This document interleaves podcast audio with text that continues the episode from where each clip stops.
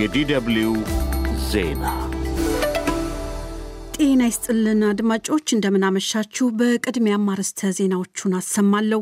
የኢትዮጵያ ገዢ ፓርቲ የብልጽግና ማዕከላዊ ኮሚቴ ዛሬ ባካሄደው ማጠቃለያ ስብሰባ የፓርቲውን ምክትል ፕሬዚዳንት አቶ ደመቀ መኮንንን በክብር መሸኘቱ ተሰምቷል። በኢትዮጵያ ገዢ ፓርቲ ብልጽግና አሰራር መሰረት የፓርቲውን የምክትል ፕሬዝደንትነት ስልጣን የሚይዝ ፖለቲከኛ የሀገሪቱ የምክትል ጠቅላይ ሚኒስትር የመሆን እድሉም ሰፊ ነው ተብሏል። በማዕከላዊ ኢትዮጵያ ክልል ሀዲያ ዞን ምስራቅ ባዶች ወረዳ በተቀሰቀሰ የኩፍኝ በሽታ ህጻናት መሞታቸው ተነገረ። ነዋሪዎች እንዳሉት የኩፍኝ በሽታው በወረዳው መታየት የጀመረው ባለፈው ታህሳስ ወር ላይ ቢሆንም ህጻናት መሞት መታየት የጀመረው ግን ካለፉት ሁለት ሳምንታት ወዲህ ነው። የኬንያ መንግስት ፖሊሶች የተባበሩት መንግስታት በሚደግፈው ሁለገብ ተልዕኮ ወደ ሃይቲ ለመሰማራት የያዘውን እቅድ የኬንያ ፍርድ ቤት ህገ ወጥ ሲል ውሳኔ አስተላለፈ።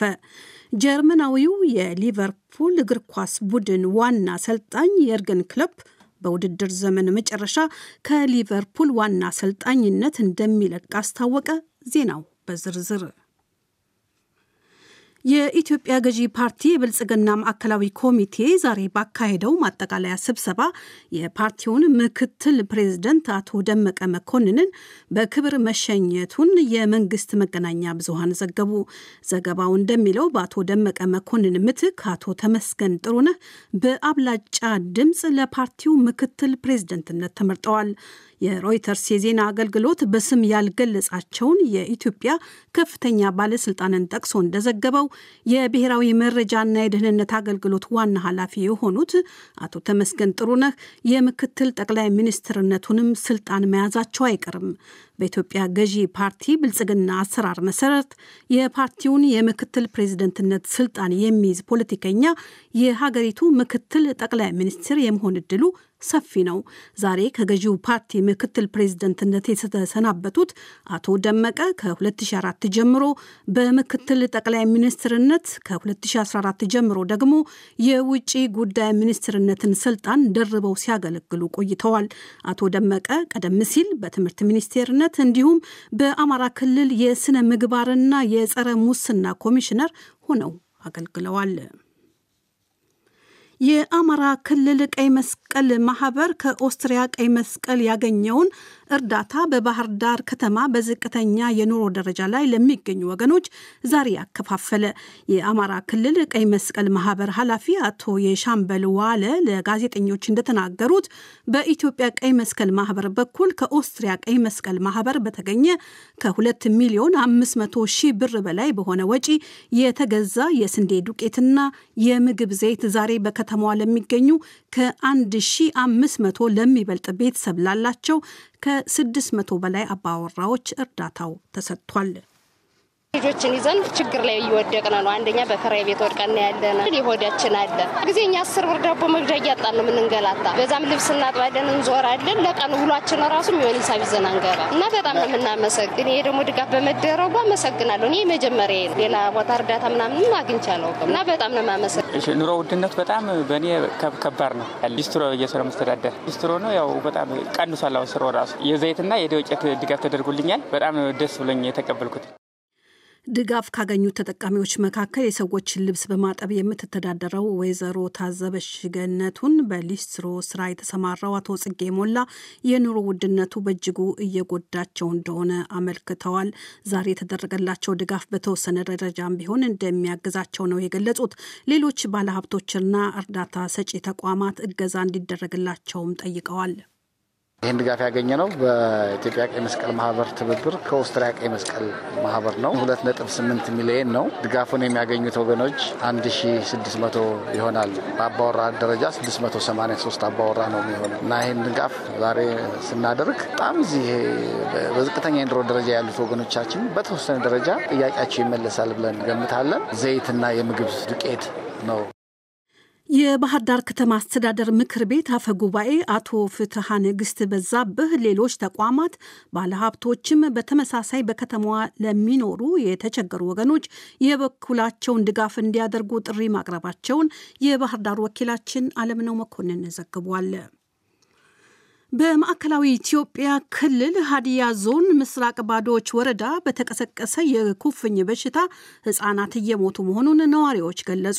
ነዋሪዎቹ እንዳሉት የኩፍኝ በሽታው በወረዳው መታየት የጀመረው ባለፈው ታህሳስ ወር ላይ ቢሆንም የሕጻናትን ሞት መታየት የጀመረው ግን ካለፉት ሁለት ሳምንታት ወዲህ ነው።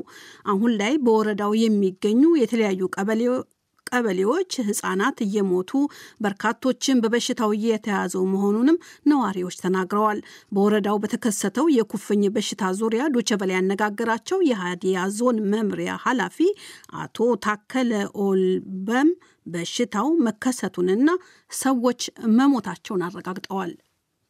ሪፖርቱን እስካሁን ስምንት case ደርሶናል። ቀጥሎ ያለውን assess እናደርጋለን። ያው በየጊዜው ሪፖርት ስለሚመጣ መስመሩን ጠብቆ መምጣት ስላለበት ሪፖርት እዛው confirm እየተደረገ መምጣት ስላለበት ለይቶ ሕክምና አሁንም እየታከሙ ያሉ አሉ። እንግዲህ የወጡም አሉ። እነኛንም ጨምሮ እስከ መቶ ሰማንያ ህጻናት ታክመዋል። አሁን ላይ በበሽታው ተይዘው ከሚገኙት መካከል አብዛኞቹ ቀደም ሲል ክትባት የወሰዱ መሆናቸውን ዶቸ ቬለ ከወረዳው የጤና ባለሙያዎች አረጋግጧል። ይህ እንዴት ሊሆን ቻለ በሚል በዶቸ ቬለ የተጠየቁት የመምሪያው ኃላፊ ተከታዩን ምላሽ ሰጥተዋል። አሁን ከነኚህ ልጆች መካከል ስልሳ አንድ percent ኡ ክትባትን የወሰዱ ናቸው። እንግዲህ በክትባት ላይ የቅዝቃዜ ሰንሰለት የሚባል አለ። እንግዲህ ከ port ጀምሮ እስከ ታች ድረስ ያለው ላይ የቅዝቃዜ ሰንሰለቱ ካልጠበቀ በስተቀረ ክትባቱ ሊሞት ይችላል። ስለዚህ ይኸውን post assessment የሚፈልግ ነገር ነው። አሁን በዚህ ሰዓት እኔ እንደዚህ ብዬ ማውራት አልችልም፣ ግን post assessment ይጠይቃል። በአሁኑ ወቅት በበሽታው ለተያዙት ሕክምና እየተሰጠ ሲሆን በበሽታው በሽታው እንዳይስፋፋ ለማድረግ ቫይታሚን ኤ እየታደለና ሌሎች ስራዎችም እየተከናወኑ መሆኑን አቶ ታከለ ጠቅሰዋል ሲል የሐዋሳው ወኪላችን ሸዋንግዛው ወቃየሁ ዘግቧል። አድማጮች በመከታተል ላይ ያላችሁት ከዶቸ በቀጥታ የሚሰራጨውን የምሽቱን የዓለም ዋና ዋና ዜና ነው። የኬንያ መንግስት ፖሊሶችን በተባበሩት መንግስታት በሚደገፈው ሁለገብ ተልዕኮ ወደ ሃይቲ ለማሰማራት የያዘውን እቅድ የኬንያ ፍርድ ቤት ህገ ወጥ ሲል ውሳኔ አስተላለፈ። የፍርድ ቤቱ ውሳኔ የተሰማው በችግር ላይ የሚገኘው የሄቲ መንግስት በሀገሪቱ የተንሰራፋውን ሁከት ለመታገል ሁለገብ ኃይል በአስቸኳይ እንዲሰማራለት መጠየቁን ተከትሎ ነው።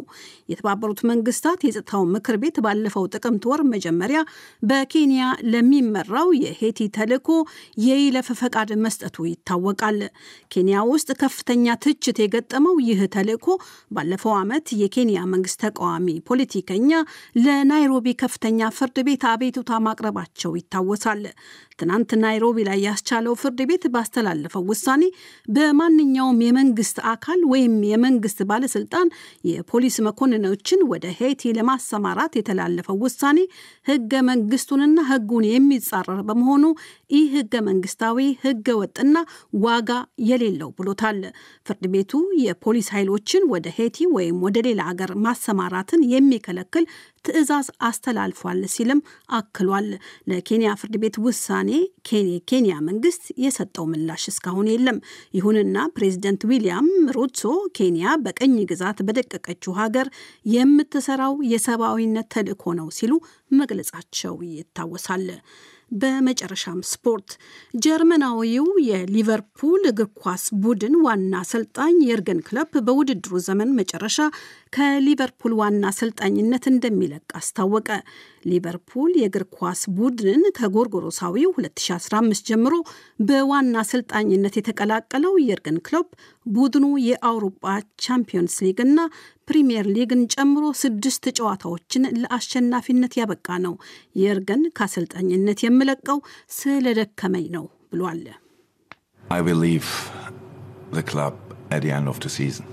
ክለቡን የውድድሩ ዘመን ሲያበቃ ለቃለሁ። ይህ ዜና ለአብዛኛው ወዳጆቻችን አስደንጋጭ እንደሆነ አውቃለሁ። ጉልበቴ እያለቀ ነው። ይህ ደግሞ አንድ ቀን በይፋ ወጥቼ መናገር እንዳለብኝ አውቃለሁ። ስራውን ደጋግሜ መስራት እንደማልችል አውቃለሁ። በዚህ ቡድን ውስጥ ሁሉን ነገር ወዳለሁ፣ ስራችን ሁሉ ወዳለሁ። ግን ስራዬ ደግሜ ማራዘም መቀጠል አልችልም። ለቡድኑ ከፍተኛ ፍቅር አለኝ። ለቡድኑ ማድረግ የምችለው አሁን ትንሽ ነገር እውነት ብቻ ነው። እውነት ደግሞ ይህ ነው። ክለብ በጎርጎሮሳውያኑ 2022 ሚያዝያ ወር ኮንትራቱን እስከ ጎርጎሮሳውያኑ 2026 ያራዘመ ቢሆንም የእንግሊዙ የእግር ኳስ ቡድን የሊቨርፑል የስኬት ማዕበል በተወሰነ ደረጃ ማሽቆልቆሉ ተመልክቷል። የቦሩሲያ ዶትሞንድ ዋና አሰልጣኝ የነበረው በጎርጎሮሳውያኑ ጥቅምት ወር 2015 ሊቨርፑልን ተቀላቅሎ በ2019 የቻምፒዮንስ ሊግ ዋንጫን እና በ2020 የእንግሊዝ ቻምፒዮንስናን አሸናፊ መሆኑ ይታወቃል። ሆኖም ሊቨርፑል በባለፈው የእንግሊዝ ኤፍኤ ካፕ የፍጻሜ ውድድር ቼልሲን ዊምብልደን ስቴዲየም ውስጥ በፍጹም ቅጣት ምት መለያ የጠበበ ልዩነት አሸንፎ ዋንጫ ለመውሰድ ብዙ ታግሏል። በፕሪምየር ሊጉም መሪ ቢሆን እንደ ቀድሞ የውድድር ዘመን ግን ብዙም የነጥብ ልዩነት አላሳየም። እናም አንዳንድ ተንታኞች ክሎፕ ከሊቨርፑል መልቀቁ ተገቢ ወቅት ነው ሲሉ አስተያየት ሰጥተዋል። ከምንም በላይ ግን ሊቨርፑል ከፕሪምየር ሊጉ ዋንጫ ለሶስት አስርተ ዓመታት የራቀውን ዋንጫ በእጁ እንዲያስገባ በማስቻሉ ምንጊዜም በሊቨርፑል ታሪክ ስሙ ጎልቶ የሚነሳ ያደርገዋል። ይህ ዶቸ በለ ነው።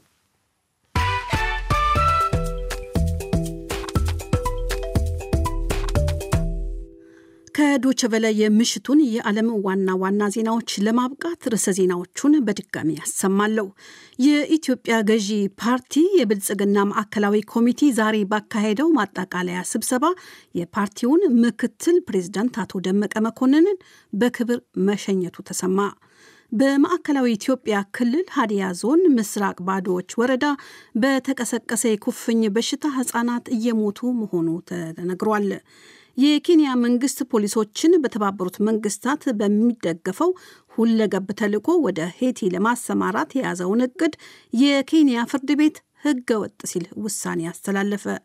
ጀርመናዊው የሊቨርፑል እግር ኳስ ዋና አሰልጣኝ የርገን ክሎፕ በውድድሩ ዘመን መጨረሻ ከሊቨርፑል ዋና አሰልጣኝነት እንደሚለቅ አስታወቀ። ዜናው አበቃ። አዜብን ለዓለም ዜናው አመሰግናለሁ።